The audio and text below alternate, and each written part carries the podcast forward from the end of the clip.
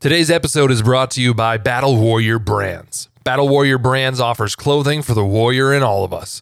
Go to thechadmsmith.com to learn more. On to the show. 15 or 20 episodes in, and I finally said, okay, this is no BS. I have to focus on this podcast. I'm David Kelso, and you're listening to APC Presents, where I showcase independent podcasters from Northeast Wisconsin. Today, I've got Chad Smith on mic. Chad is a local entrepreneur dedicated to sharing his story to help people achieve a warrior life.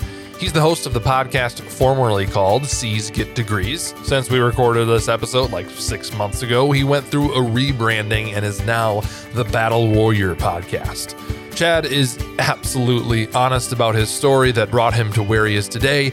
Over 600 days sober, Chad believes everyone is capable of turning their life around. Buckle up for this one, folks. I'm pleased to present Chad Smith. All right, well, for the record, can you introduce yourself, say your name, and where you're from? All right, guys, I'm the Chad M. Smith. I'm actually from Menasha, which is a suburb of Appleton, but I currently live in Green Bay for 2 more months, so we are recording in May. Come August, I will be in this beautiful town that we're currently in right now recording, called O-Town, or as the locals would say, Oshkosh. Oshkosh, bagosh. Yes. The usuals. Yeah, we've been actually recorded a few episodes from this very studio. We are in the Venture Project, which you are now becoming a part of even more so than you have before because you're moving down here, you're growing your personal business. But let's start to talk about what you do now. What I do now, besides my full-time job, so that's just normal everyday stuff. So what I do now is I actually own and operate CH Brands, LTD. Yeah. I put the LTD on there because there's a million ways of saying CH Brands. So LTD means nothing, guys. It's just a logo that I had to add on the business. But it means choose happiness, which means through the journey of my depression, through the journey of my addictions, I want something that people can look at as more inspiration, clarity. Mm-hmm. Say, okay, hey, this kid pretty much went through hell and back, the best way of saying it. Not say I don't want to be like him, but I want to use partially him for inspiration. So that's why I came with the CH. Plus, there's a little bit of family history of here. The true CH for me means I'm the only son, connect the dots here in the family. My mom's the only daughter of 4 brothers and sisters. So, like, I'm the only boy in the family that didn't carry our Harmon last name. Oh. So to me, it's more of like a connection to my grandfather. So like my grandfather didn't pass and I didn't watch him going through the process of depressions and drinking, I wouldn't be clean right now. So as negative as it kind of like a sadness of the story, it's more of an inspiration for me because I know I'm the last true non-Harmon is the best way of saying it. So that's why I put the H in there. Yeah, cool. So it's got multiple layers of meaning, and it sounds like it's really, really personal to you. It's very, very personal because that's the last party we threw for him, actually, is where I had my mess up drinking. Mm. And if you guys that's been through addictions or anything that's been through mental health issues or big depression issues, divorce issues, whatever labels you to catch that bottle, mm-hmm. When you get in your front of the family and you get the deer in the headlight look from your family, mm-hmm. and then all of a sudden you get a family member mad at you for doing something stupid, it kind of cleans you up. So it was a long work in progress, but there was one tipping point that kind of said, boom, like that. So that was the last official party with all of our family members, actually, with my grandpa. So, and then he passed away. Let me see, what's October, November, December. Passed away 3 months later. So, were you close to him, or you just sort of saw what he was going through, and you're like, I don't want to. So we were never I love you type of family. Yeah, grandma hugged all the time. My mom's a big hugger. All my aunts are huggers. But it was never. The more you dig into fixing your root, and we're not going to go in that because you know what I'm going with that. Yep. The further along you go dig deep, you realize that a lot of that cold shoulderness, a lot of the quietness actually hides a lot more. Mm-hmm. So what I wanted to do was learn as best as much about myself. How to, and here's the key with guys, when you're drunk all the time and you're on meds all the time and you're in college trying to just chase your own personality or chase not being accepted or whatever it is that's causing that darkness, when you take that away, you have to physically start from scratch and rebuild your life back up. Mm-hmm. And for me, now it's, who am I? How you go? Where do you go? How do I really learn everything sober? Yeah. That's the key. So how we're talking right now, there's going to be a point in times where I'm going to be stuttering. There's going to be a point in times where my brain misfires. And you're smiling how you say that because you've been around me for, what, 2 years, give or take? Yeah. So more so in the last year that we've actually had conversations and talked. So for me, I'm looking at how do I do simplistic? So like I break it down. Okay, how do I live my life simple, clean? Yeah. And then gradually work your way back up.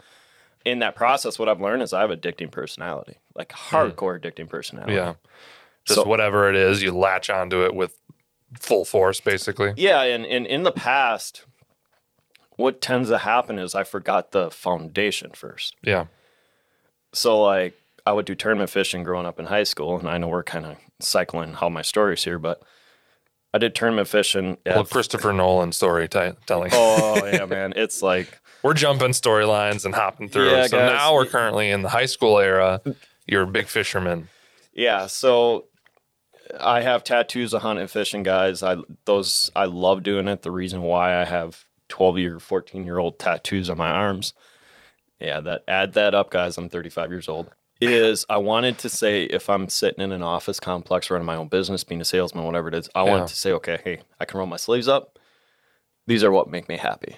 Yeah. Obviously, there's more now. But so back in the day, my parents worked in the paper mill industry. Mm-hmm. So if anyone that's from the Valley, True Valley, that didn't move in multiple generations, you understand paper mills was a huge part of the Valley. It is essential to basically all business here. I mean, Kimberly and Clark is still one of the biggest companies in the area for international companies. Yeah, and when my sister was in high school, I was in high school. I think the transition was occurring when they're cleaning up the river, but I think at the time, I think we counted there was like in the late 90s, what was there, like 30 paper mills, give or take. And now there's what, 2, 3 at most? And they still smell horrible. Yeah.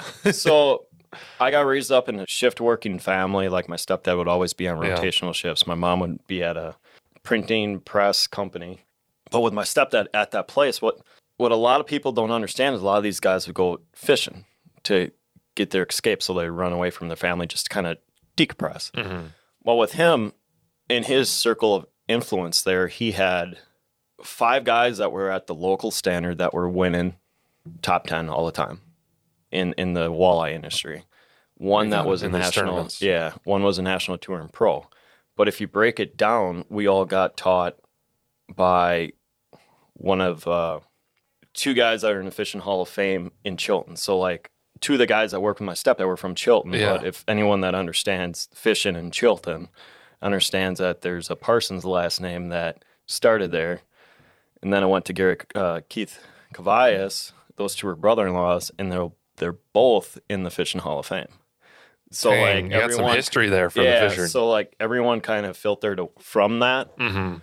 So it was a no-brainer for me to jump in because I grew up watching Bassmaster on TNN, guys. Yeah. So back in the day, we had different stations. It would always be, you know, Bassmaster, Bill Dance, all that fun stuff, just overlap on the TV shows. And that was my first love of competition. Like, I played baseball, I played softball, whatever, or soccer. I didn't even care. But it was fishing that really brought out the competitiveness in you. Oh, man. Airborne in the boats, just completely going on stage, going into towns with, I was on the road. So I started at 13. I started kind of creeping up at 17. First championships at 17. 18, I hit the road. So I went through high school. Yeah. I went through 16 tournaments, a trip to Canada, and 2 championships at 18 years old. Nice, dude. Yeah, and second to Team of the Year because I think we lost out for the last tournament. Now, for the people that don't really know what the fishing industry or like what a fishing tournament looks like, give them a quick lowdown of what that would look like. All right, so we have here locally, the bigger ones, you have about 150, 200 boats. You have about 3 flights that go outside about 6 o'clock. You'll have first flight, 6:30, 7 o'clock. So they'll break them up. So you don't have 3 boats launching at once or 300 boats launching at once. So I had takeoffs. Now, since we've been stable, you know, like safety is a big thing now because everyone has bigger boats. Mm-hmm. Usually it's a line and you kind of go out one by one. But it's a mess, man. You got like 120 boats going out of the chute is what I call it. So like you go through the gauntlet. You take off, you got boat wake everywhere. All right. So, like, you hit the waves wrong and you're airborne. Like, there's every year, not this year yet. Yeah, so half the battle of the fishing tournament is knowing how to drive a boat as well. Yes, every year I've been airborne. Every year, I could tell you exactly in Sturgeon Bay what corner, where a boat dropped, where motors dropped, where depth finders dropped, where bomb mouse dropped. And, like, I've been pushed out in small craft advisories for media coverage in Michigan just because they wanted media coverage. I've been in waves this size of this room here, and we got 10-foot waves or 10-foot walls. So if you guys want to know why I'm limping and understand why my back's messed up and why I'm lifting weights and doing yoga now, take 10 years of tournament fishing and just jam it in there. And what's that, the vibe of those before launch? Because, like, I'm assuming everyone, like, to get to the championship, people have to be good. Yeah. Like to a degree that is beyond like what you just find in Oshkosh doing. Like, hey, it's a group walleye fish or something. Mindset's pretty much the same because a lot of the guys here intertwine. Okay. So that's a key thing because I've done being in the Midwest and local areas. We're not even to college yet, but I moved to different locations, done fishing shows in many different sections. The one thing that I notice between the states, Minnesota's getting a lot better now because technology's getting up there and the trails are more open. But Wisconsin in this core area between Green Bay and Appleton had such, and I'm going to say studs, like guys that were awesome at fishing because like killing it. Yeah, because in this circle from Green Bay to us, there's probably over 3 million worth of tournament winnings. Really? Wow. 3 mil. Yeah. Like one guy alone I know won a mil. And there's another one up in Wausau that won a mill that's from Appleton that moved up to Wausau. Are those local tournaments that are giving away that? Those were some of the championships that we're at, some of the bigger trails. It goes back like 20 plus years. So like all these guys have been touring together. And so a lot of these guys will go on the smaller ones down here and just get, it's a prep up. So like they're bored. They just jump in and they're like, all right, God, you know, they don't care at this level because they care, but they don't because sponsorships, no media, no whatever. Right. So for them, it's more of, hey, you know, I'm rusty. Let's just get in, make sure the boat's working fine, my rods, everything. Get back in the zone is what we're in sports is what we call it. But yeah, no, like 2004, 2005, I was in championships. I actually got sick at school, coughed, and took 4 days off for a tournament in Winneconne. I didn't know this. I was on TV. All of a sudden, the kids came back. They're like, bro, you're on TV. I'm like, excuse me? Blur out my face. And I remember Blaney walking in, and the sports director looked at me. He looked at me, goes, you're taking off for going fishing, aren't you? I'm like, I'm sick. He's like, BS. He's like, you're taking off because the tournament's in town. I'm like, maybe. Yes, you caught me, but it's still happening. Yeah, but like, we would go into Moline, and I just remember these blatantly.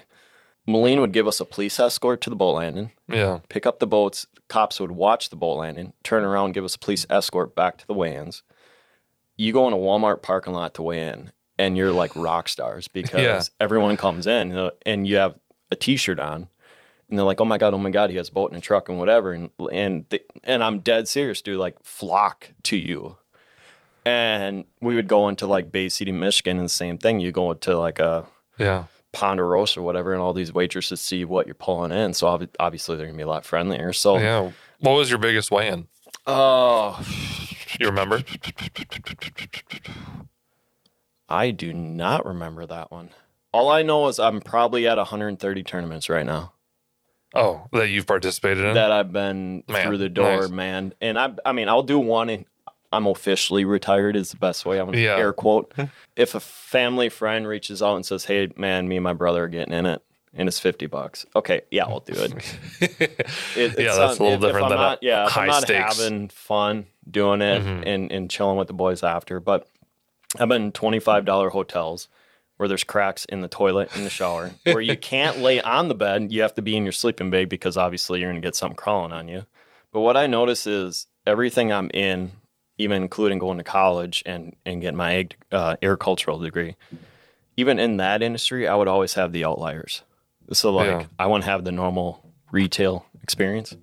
It's like in agriculture, I would go hang around with the guys that would break national records. Yeah. So I would learn what they're doing.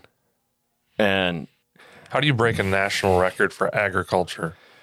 It's largest pumpkin. I've seen those competitions. Yeah. These guys are rad, like crazy rad. And we're using the city term there, but what would be the country term? They're crazy. Okay.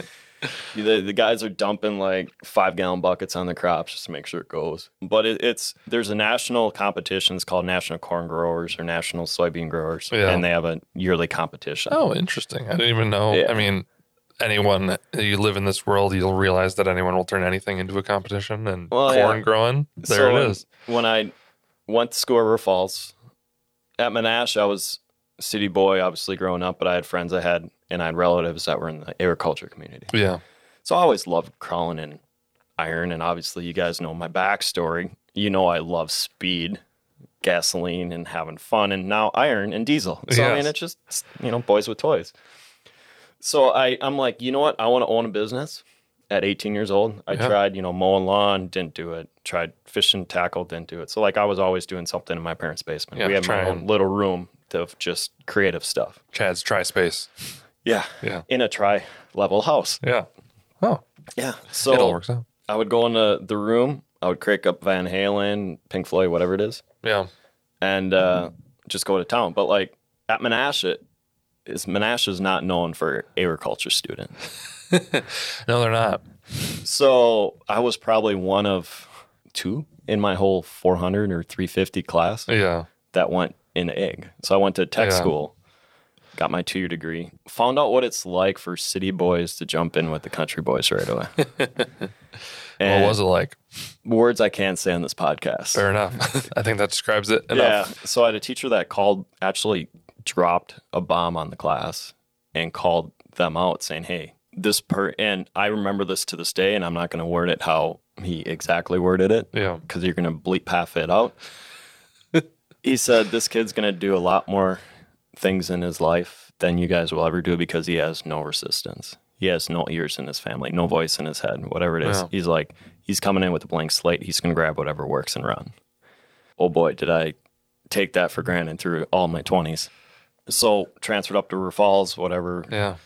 Drank a lot. And drank some more. What were you working through at the time? Because from what you've said, like you're doing what you love with fishing, you're pursuing a career that you have thought that you would love to do and things like that. Why did you keep drinking? And so what? So I started drinking at 13, hardcore, like normal weekend thing. My first, and this is going to sound bad to my mom, but if you guys grew up in the Fox Valley, you understand it. Or Wisconsin in general. Yeah, it's Wisconsin vibes, so don't get too jumpy on this. It occurred. We're past that. At 2 years old, I had my first drink because my mom did not want to give me water, so she came here wine cooler at 2, got me drunk. And my first beer at 4, so. Yeah. So, like, everyday weekend stuff, we had a family friend that owned a campground, so I started drinking at 13, and then it rolled into college. Yeah. So, like, college, I was drinking 2 bottles of whiskey a week on top of drinking beer, going out, hanging out, partying, whatever. So, I was 205 pounds at my peak, and I'm about 175 right now, but poofy alcohol face, poofy belly. I look like Marshmallow Man from Ghostbusters. But what it was the limelight. There was multiple things that occurred. I grew up in a paycheck to paycheck family. Yeah. So I got very pissed off when I see kids just coasting that life because their parents were millionaires. Mm. So like I was hanging around with a lot of the farmers from Minnesota, which are multiple generations on their family farm. Mm-hmm. And I had a kid that was 19 years old already making 50, 60 grand a year. Yeah. So like he would go out. I think he said that one week he dropped 100 grand. Cripes. In a truck, just whatever, just normal stuff. Yeah. But so, that access to capital is different for each person. So I was noticing the access to capital, a lot of these guys, they didn't care. So like I would go get student loans. Yeah. Not thinking now. And what that equates to having to pay later. Yeah. So like I would go buy, I think I bought 8 guitars in like a year. A lot of whiskey. That would be normal for some people. Yeah. But when you're buying a tractor and going to school and everything else. That's... Yeah. So my drinking was, I couldn't do tournament fishings all the time because I was way in debt. Yeah. Even though I had a brand new boat, like every year I had a brand new boat. Mm. Because I was on Lund's pro staff. I wasn't getting to the level that physically inside I wanted to get to. Yeah. So I was taking it out with the whiskey thing. And the other one is I wasn't acceptance. We'll go on both sides of here. Even though I was friends with them, I wasn't accepting how they got raised up, and vice versa. I wasn't accepting myself to being completely different. And I might say completely different, like your own individual person. All right. Even though you're friends with them, you grew up in a different community. You still didn't feel like you fit in necessarily. And I was still fighting that aura of city versus country. Yeah. Like I didn't really, like there's a continuous vibe, a continuous message of that until I was about 30 years old. Yeah. And the guys that don't know me personally, I'm an amazing person to be around. I can be a little rough at times, but like the fighting skills of, not like physical fighting, but like internal fighting is like flawless, fearless, because I've been thrown to the waves and back, and it's that no BS attitude. So like, I'll treat you fairly. I'll be, lovey-dovey, whatever I need to do, but I'm going to fight like no tomorrow to get to where I want to get, even if it causes me to claim bankruptcy, if it goes that route. Doing whatever it takes. Yeah, doing whatever it takes to get up there, learn the foundation, whatever. So continuously in college, so I was like partying all the time. I phoned my wife at the time, round one, hint. Kind of just life went so fast that I left River Falls, went to Abbotsford for my first job, hated it. Went to Mosinee, ran my own district for my seed company, for a seed company I work for. Actually built it up to a good first year standard to what I wanted. Yeah. Rubbed with the wrong competition. Uh-oh. I just like to be instigator at times. And you're a comedian, of course you do. Yeah. So like I would go to their babies that were doing the competitions and poke the bear. Ooh, Chad. Yeah. And Mama Bear did not like me poking the bear. So one of the local agents got me fired. Because I poked the bear, the best way of saying it. So that pulled me out of north central Wisconsin. I still have, friends to this day or whatever, but I ended up getting hired back in Eau Claire, so we moved back to western Wisconsin. My journey there was awesome. I had a phenomenal boss. I had a inner city guy from Racine was my boss, big football player that used to play with Tony Romo. Oh, nice. Cool. And he taught me a lot about street. So, like, he didn't have a college degree at the time, but he was a store manager. So he's like, he goes, I know you can deal with people. I know you're in sales. He's like, but you and a few others can actually read. And people that are in sales get it, where like, we can just chit chat whatever and you feel. It's like a read. Like you can read people coming and you know if it's going to be good or bad or whatever. And I've had that touch since I've been little. Yeah. And he goes, you're one of three. He goes, if I know there's a fraudulent customer coming in, he's like, I know you guys have enough sales built up to where if they come in and they do it, what's the best way to say it? You sell a phone, you load their card up, you send it out, and if they have a cash back or whatever, like they come back and you have to return it because of fraudulent charges, you're still stable enough in your sales to make a living, pretty much. Yeah. So like me, and I'm not going to say their names, but there was 3 design guys, people. Yeah. And so we'd watch it all the time. And the thing with Eau Claire, it's a beautiful area, but it's in between. So like the drugs would come up from Madison and Minneapolis, and they would camp in Eau Claire. So right like between. All the sex trafficking and all the drugs and all that, because it's out of cops' way, even though they're still there. So during that time though, obviously I was trying to get married or whatever. So I was fighting the perception of my wife's dad at the time. I wasn't quite married yet, but he was a country boy, or he was a farmer in the country of town of 800. And a very different mindset than Menasha. Yeah. See, I grew up where I didn't care what my neighbors did. Yeah. Good or bad. It's just, it is what it is in the city where you don't have enough time to do it. In the country, they care what your neighbors do, and they care about their name. And right away when I was fighting with my issues in college, I watched him lose $100,000 on the farm. And I just lost my lid because that's one of my passions growing up, where it's like, I wanted a farm. So here I'm seeing a farm. And seeing it go down in flames, basically. Going down the drain. Yeah. And all of a sudden, my emotion kicked in, and I'm not going to say what I... Just say it was not a good interaction. So I always fought that. Yeah. And he had the big perception of city boys don't know how to farm and blah, blah. So like, me and him were just fighting back and forth and back and forth. And then you throw my student loans in there. Mm-hmm. And here we're trying to get married, whatever, save up money. And my addicting personality found out what stock commodity trading was. Mm-hmm. So all of a sudden here hey, let's try this trade and try to beat the system. Well, the system won, and here I lost $800, $900 of my wedding fund in a trade. But yeah, no, like obviously Beyonce not too happy about that, I was sure. Yeah. So you went back to Eau Claire. Were you working for your soon-to-be father-in-law then at that time? No. She was from Madison, so I was working for Verizon Wireless. Okay. Yeah. If you're away from corporate, it's a phenomenal company to work for. Like, if you have a very good support people where you're far away from Chicago, it's awesome. If you're near Chicago, get away. There's good people behind the scenes, but there's upper management that made sure that they were right. So, like, we were so far away in the district that you would only see them once a month, if not less. So, like, we would do our own thing and be our own company. But so I learned the sales of that. I learned, retail sales, whatever it was. But then you got into stocks and trading is what it sounds like. Yeah, and I've always been a side hustler from day one. So, like, I was selling in Verizon. I was selling seed. So, like, corn seed, all that stuff to local guys. So I still had a relationship with local guys. All the farmers, yeah. Yeah. So I would work, go home, say hi to the wife, whatever, and just, follow during the harvest, whatever it was. And during that time... We got married, blah, blah, blah. She wanted to have a baby. I said she. Yeah, she at the time she did. I did not. A one-sided. It was a big one-sided thing. So like 3 of the 4 years we were married, she was always on Clomid, getting surgeries and all that stuff. So I think she threw in like $40,000 worth of infertility stuff. Oh, to try and solve stuff? Yeah, so all the guys and girls that are, I can give a whole speech on infertility. And I... Yeah, because you...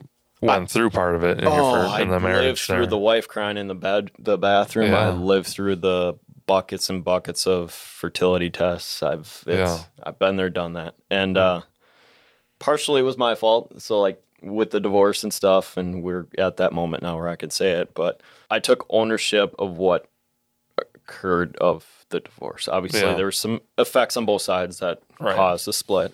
Divorces are messy and complicated, no matter what. Let's just say she's got her kids now. Good. And I'm healthy enough with what occurred that it came like a train. We'll just say it that way. So like, but yeah, she came, got preggo, whatever, behind my back while I was married, and out the door she went. But that's a whole different topic for a whole different day. But yeah, but again, through it all, there you've had some big events and emotional things that How does one deal with that? What was your method for dealing with it then? So 3 weeks after that occurred, I moved back home and I started drinking hard. I can assume, if what else do you lean on? Wouldn't do what you've known before that you've done to deal with hard emotional things. So I can laugh at this now. At the time, my mindset, and this is when you're unhealthy mentally. Yeah. My mindset goes, I'm losing all this weight because of stress, and the only two ways I knew how to gain it back is pizza and beer.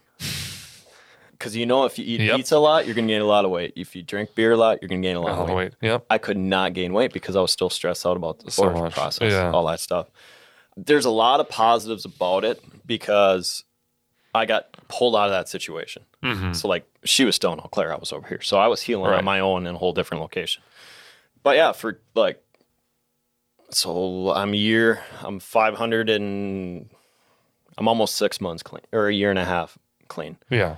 But up until, it was, 2 years after everything, I would slam 6-8 silos, like the big cans of beer. Yeah. Go to bed, wake back up, go to work. Repeat the process over again. 7 days a week.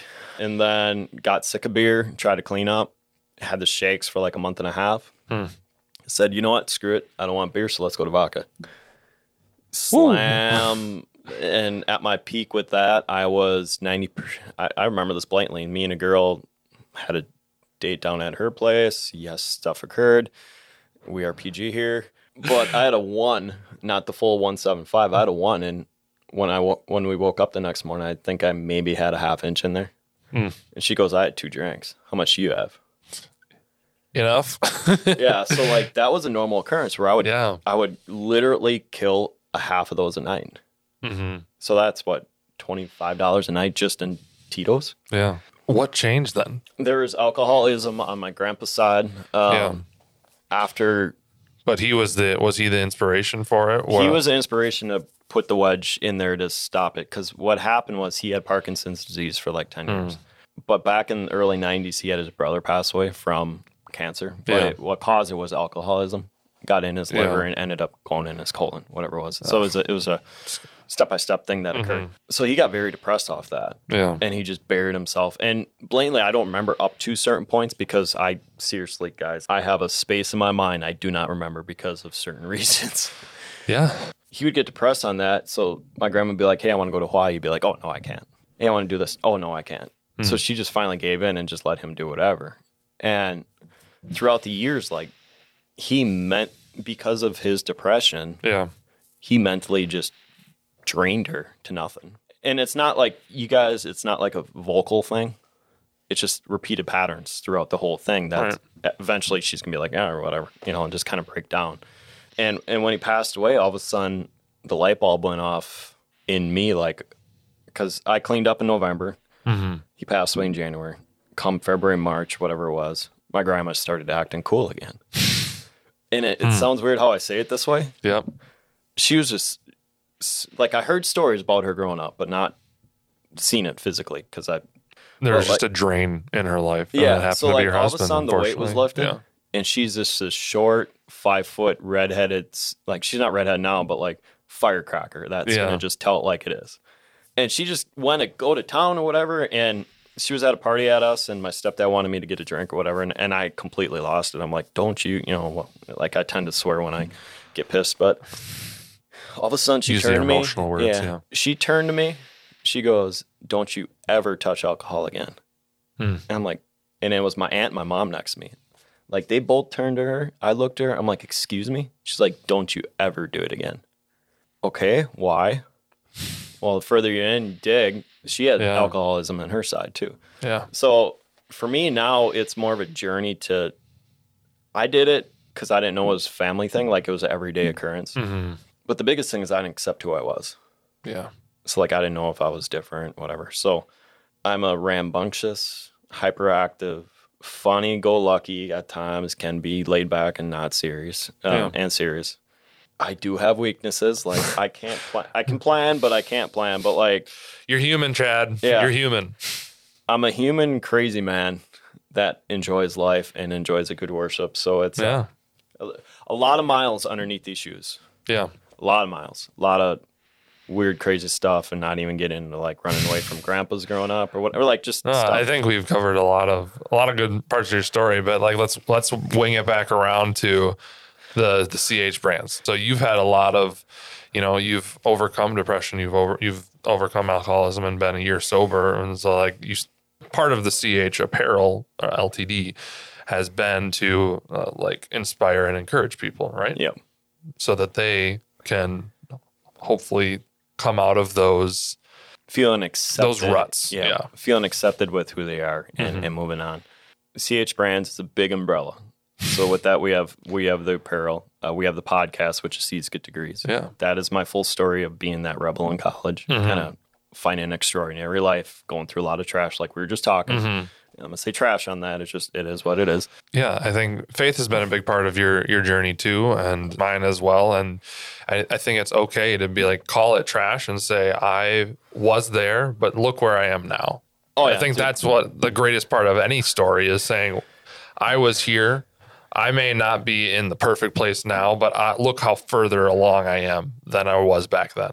You know my journey well, where I go every Sunday, besides down here now with a different location. Everyone will admit in that place that they're broken. Mm-hmm. Everyone, and even down here. Like, everyone will admit that they had a past, and everyone will admit what His grace is. Mm-hmm. And I'm not going to preach here because we're going to that's a preach for a whole different subject, but getting rebaptized again was probably one of my top things in my life, yeah. By one of the nicest, most genuine, coolest guy ever. Who's honest about his story too. Oh man, he is a rock star. Yeah. We'll just say it that way. So yeah, you've had being a part of an awesome church family that has been, helped encourage you through all of it and be able to come alongside you and, hey, we're broken too kind of a thing, I think is awesome. And I'm looking forward to seeing where CH Brands goes in the future. Hitting the road. Yeah. Podcasting, speaking. There's going to be 2 books coming down the pipeline. Yeah. We just had texted about those a little bit. So we won't put any spoilers in because it was literally the outline for it. So you're very early in the process. Let's say it this way. Spoilers, guys.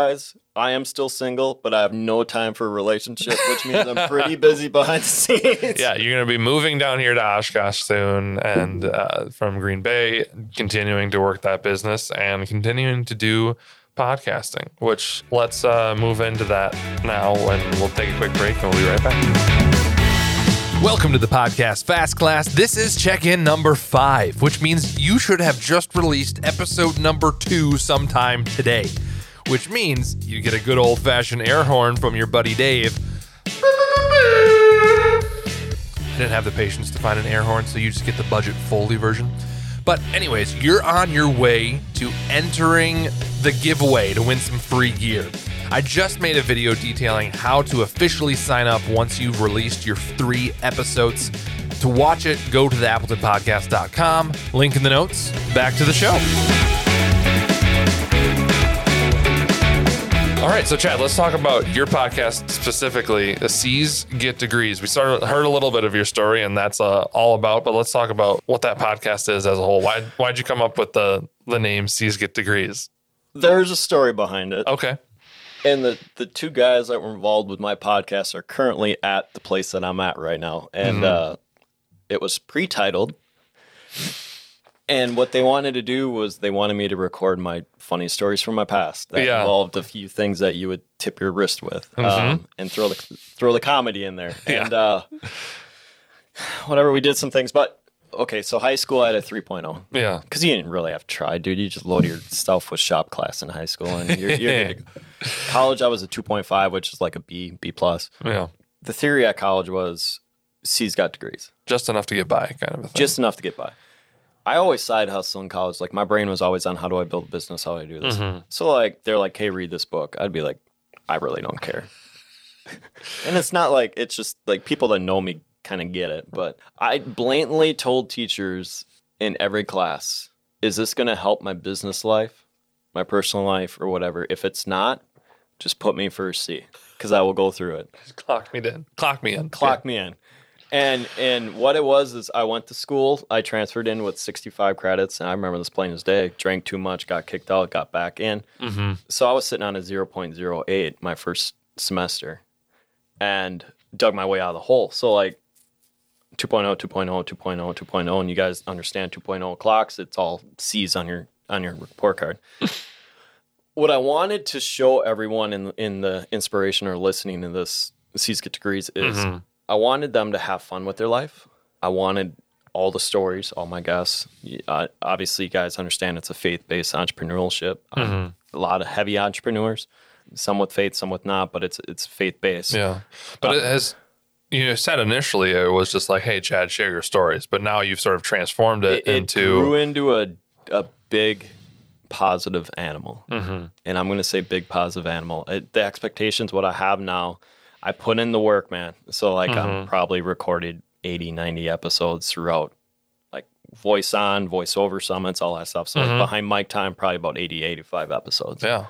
Including whatever about else. An hour-ish each, with your interviews and stuff like that. Give or take, yeah. But, yeah, so what I wanted to show the journey was I wanted someone to say, okay, hey, you grew up average. Grew up in an average family, but you could still have an extraordinary life. So that's where the title of C's Get Degrees, going from average to extraordinary life. Yeah. Everyone that I notice, even, and I'm an eavesdropper author, the book that kind of flipped the switch with that title was Robert Kiyosaki. Okay. And it wasn't Rich Dad, Poor Dad, but he wrote a book saying the C students own the business, the A students work for the C students. And all of a sudden the light bulb went off. Yeah. I'm like, because they're rebel. And he had a whole book about it, but he's like, you guys are rebel enough to take risks, do whatever you need to do, go against the system, whatever it is. So, like, we're ingrained with the C's attitude. Right. I'm even going to go out on a line here. I know we're at the beginning stages where we're at recording right now in the studio. Yeah. The company that we're all under. I'm going out in line saying, give us 3-4 years with all the knowledge that's around here. Mm-hmm. Either A, we're going to be helping a lot of people in the community. Yeah. Or B, there's going to be a lot of businesses coming out of here. Yeah. Watch out. Yeah. It's, I don't think we even, all of us, you felt it when we walk in. I know right away. And I talk conversations with you about this. I'm like, nobody knows how powerful this is. I mean, yeah. The power of community, getting the right people together on the bus, can make an amazing, an even better project than if you just try to do it by yourself. So there's an aspect of don't try and do it by yourself. No, hire people out or have someone better than you. But with this podcast and just like everyone in this, I'm gonna word this sentence how I'm going to the person that just wants to start it. Mm-hmm. Guys, just start it.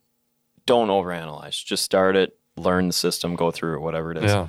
Your life, and you know, even the guy that owns this place will admit it too. He says the same thing. Like, your life's going to change, like, drastically. Even if it's not for funding, you're going to get experience in front of people. You're going to get clients, whatever it is. That you're like, where did this come from? And to me, at the beginning, I got about 15 or 20 episodes in, and I think it occurred at like August or no, actually more December when I finally said, okay, this is no BS. I have to focus on this podcast. Yeah. And I went all in. That was the first level up. Mm-hmm. And the next level up is where I'm currently at right now. But once I committed to that and went through it, worldwide summits, author opportunities, people that publish, people that are in the speaking industries, speaking engagements, I can go through. And I look at this as this podcast is a platform. And I personally don't look at, yes, we all care about subscribers and sales and all that stuff. That's the key to the podcast. If you change one person out of the whole fleet of people that are on your podcast, I'm done. Like, that's 100% good. I don't like. I care about my subscribers. I care about my listeners, guys. Trust me. But what we learned in the process is you don't care about the 99. You care about the one to help the 99. Yeah. And that's how I focused at this is, this is a gift that was given to me that just dropped on my lap.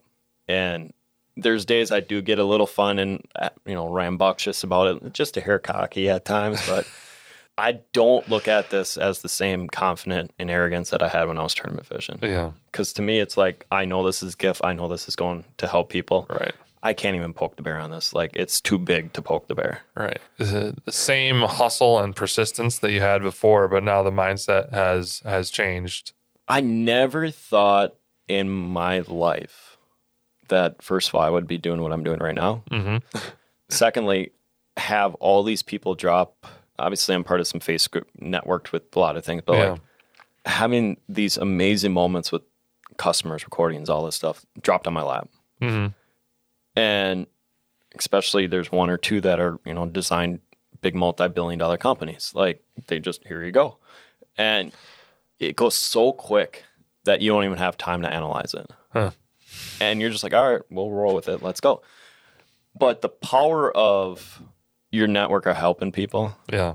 It's just, I never, and it's tough to even explain it. You get it. But going from this to transforming this into now, I found my niche in the faith-based entrepreneurship, mental health, addiction avenue with heavy faith-based stuff. Yes, they're swearing. Yes, guys, I'm still imperfect. But I never thought in my life I'd be tapping that market. Well, first of all, I never thought in my life I'd be talking about him until you know, I got reborn, but here we are. I've been overly blessed. How many use the term overly? Abundance is the word. Is the church word for it, but overly blessed with amazing people in my life that I'm just pursuing and keep going with it. It's probably going to be the podcast is my main driver, and in businesses it's actually opposite. So like you have a product and then your podcast is the product behind it. Yeah. I'm actually quite opposite, which is making me more fit for radio, voiceovers, whatever it is. So I didn't know I had a voice for this. And It may sound boring at times, but like it's pretty flat for like recording. So this is like a perfect radio voice. Yeah, but you've interviewed a ton of people because you've tapped into the power of the internet. And what have been some of your favorite interviews that you've? I mean, would you even call them interviews, or would you call them just conversations? Stories. The one that blew my mind. Actually, I had multiple ones. Like one I'm a co-host with for a coffee show, and me and you talked about it off the mic here. Me and her were always awesome. So like. Her podcasts are amazing. Like she jumps on, we have fun because we put so much time together that we can have a blast. The one that just completely left me speechless for like 25 minutes and I couldn't even say a word was there was a girl in Vegas that went through a lot of, I will just say she got raped a lot, lived life very rough, been on the streets. I think it's like episode 46. I'm going to leave her name off this one, but sure. Amazing story. Like I'm just sitting there on the other end with the mic recording going, I'm like, how do I respond to this? I can't even respond to this. Yeah. And at the end, I'm like, I have nothing. She's like, what? I'm like, I apologize. I have nothing because what you just said, I'm not even going to push it. Like I had to stop it at that time and say, okay, hey, let's just end it right now. Thanks for sharing. Yeah. Yeah. And, she ended up being #1 bookseller on Amazon for like 4 weeks straight on like 5 different categories. Like it blew up. Yeah. And then the one I'm editing right now, and it's been like a 2-week process just with time. Without outlining a book and doing everything else. Yeah. She's giving me the good old fashioned Texas old school preach on. Ooh. Okay. And for all you guys that love a good butt whooping. This is the episode for that? This is the episode of it. And throughout it's like, Chad. So this is the one that the good old Southern girl is going to come out and deliver a good microphone butt whooping to me. And I'm only about 10 minutes into it. And yeah, we'll finish it today. But double convicted on the editing part. Too. Yeah. It's this one has to come out. Yeah. And I told her straight out, we're bypassing my rule because usually I'm about 8 weeks ahead on releases. And I'm like, this one's coming out just because I want people to hear me get my butt kicked. Hmm. So that's one of my favorites. Awesome. My cue is if it's not going well, 10 minutes. So you'll see some short episodes. And here's the trick behind the scenes, guys. Those are the ones that didn't really work out in an interview. Hey, and that's, I think... making that call on the back end is being like, hey, if it just needs to be 10 minutes, this is the best part. I look at it as my famous line in there is, hey, you provided all this value in 10 to 12 minutes. I'm just going to end it. I don't want to stretch this out, and let's make an amazing episode. Yeah. Which means I was positive on everything. Yeah. It's not working in an interview, but we still made an episode. So. Yeah. No, not wasting their time and your multitude of other things that work into that. But so you've tapped into the world, the internet, for your interviews, your conversations, your storytelling time. Yep. If someone wants to interview, where do people go to sort of get connected with online other people that want to be a guest on podcasts? Yeah, so worldwide level, first of all, I'm networked through the same group broker or whatever the word is that they use for one of the guys here. So I'm networked through that now. So I did get 1 or 2 guests off that. Nice. The biggest one is find a guest, be a guest, collaboration podcast group. That's on Facebook, right? Yeah. Okay. Another one is guest connection, guest collaboration. I think those are like 2 or 3 groups. Yeah. So I did 2 posts on the 3 topics that I talked about. And I think I had like 82 responses. Mm-hmm.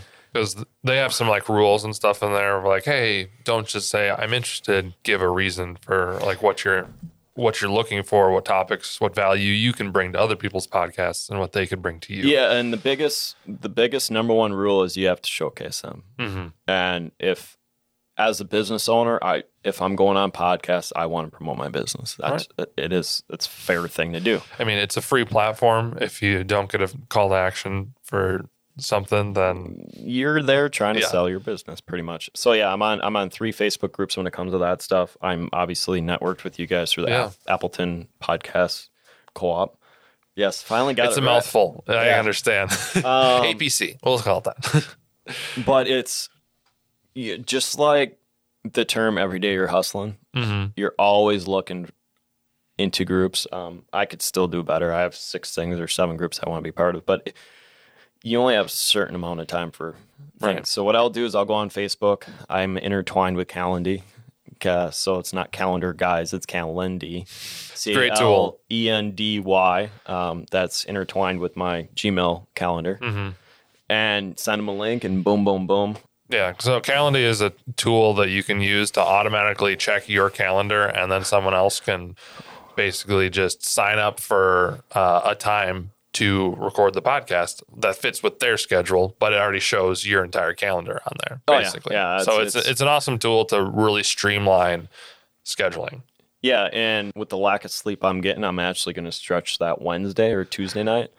I will be part of a big 25-person podcast mastermind class in Australia. Oh, sick. So I'm going to jump on and be part of that. I have no intention, or honestly, I don't want to say no intentions. I have no intention of what it's going to be like, to be honest. You have no idea. No expectations. Yeah. No expectations. The owner of the thing, we networked through a different thing, but it's just scheduled or whatever. So like it took me 6 months to finally intertwine and say, okay, hey, I'm going to do it. Plus here. So like I live and bleed and breathe podcast. Mm-hmm. And now I'm looking at, like I said, level up to the next level to the next level. You have to continuously be investing back in your podcast. Yeah. I did not make a dime off my podcast. That's where the t-shirts and stuff came at. So guys, you're not going to get rich right away with this. I think the one that's making money is currently not here for personal reasons, but you go through levels. So like my first level is just getting accustomed to the foundation of it. The next level now, which I hit the last couple of weeks, is okay, how do you tweak your voice? What's the timing of it?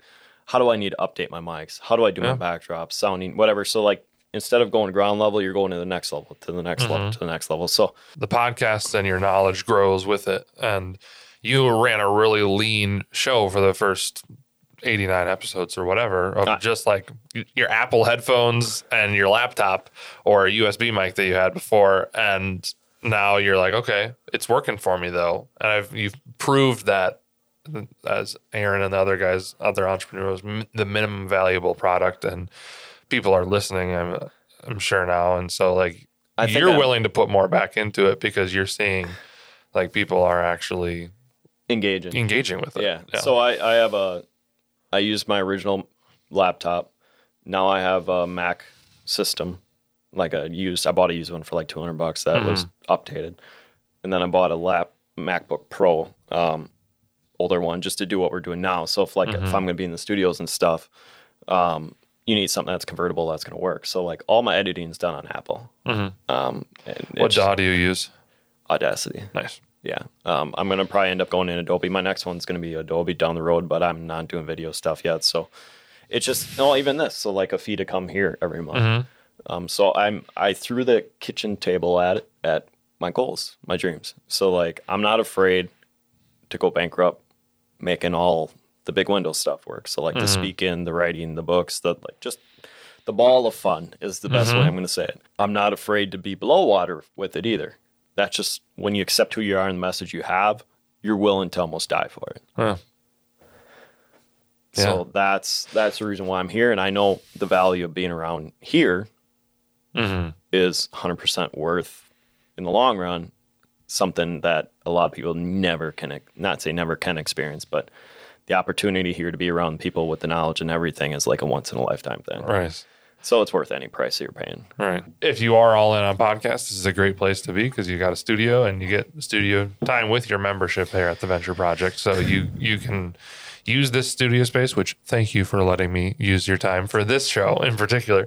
But I mean, you can single rent the studio out too. So I'm going to drop it now because since we're going to pre-record it. So if you guys want studio time, whatever, and you're down in Fox Valley, go visit www.theventureprojectoshkosh.com. Go to the top where it says rental or whatever the tab is, studio, drop down, hit rent.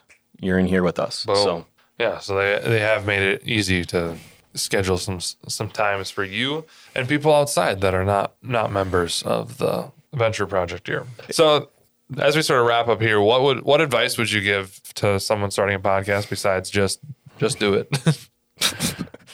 As simple as Nike's slogan is, it's actually pretty simple on it. Do not be afraid. And to be honest, the episodes that you're going to record that have the most value are going to have mess ups. Your mics aren't going to work.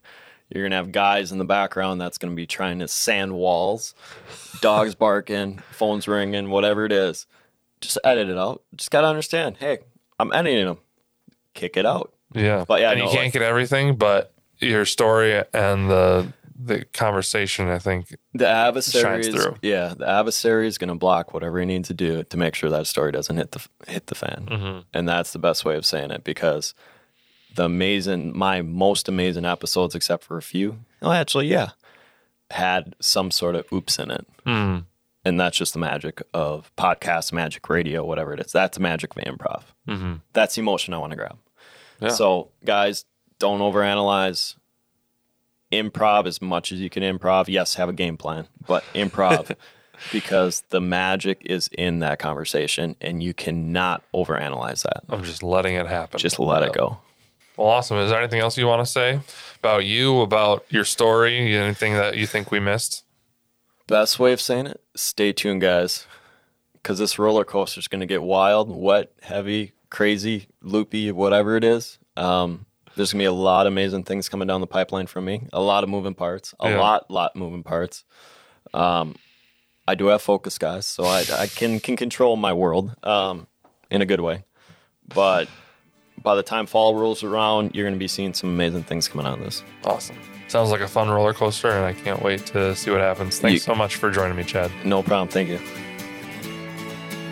Man, I love Chad's story. It's a touch crazy with a whole lot of hope. Chad's got a lot up his sleeve, though, right now, so go check out his website at thechadmsmith to learn all that he's up to. You can also go follow and review the Battle Warrior podcast wherever you're listening right now. I know there was a lot of C's to get degrees in there, but it is now the Battle Warrior podcast. So, are you going to take Uncle Chad's advice and just do it? By it, I mean start a podcast. We got you covered, though. Head on over to appletonpodcast.com for community support and resources to start your own podcast. If you do, you could win some free gear, but that time is running out as the giveaway does end on episode 20 of this first season. If you know anyone in Northeast Wisconsin who likes podcasts, share this show with them. And if you've made it this far, please rate and review this show on Podchaser. Or go rent a rowboat, take it out into the middle of Lake Butamore, and when motorboaters inevitably yell at you, yell your review right back at them. I'm David Kelso, your neighborly podcast nerd, and thanks for listening.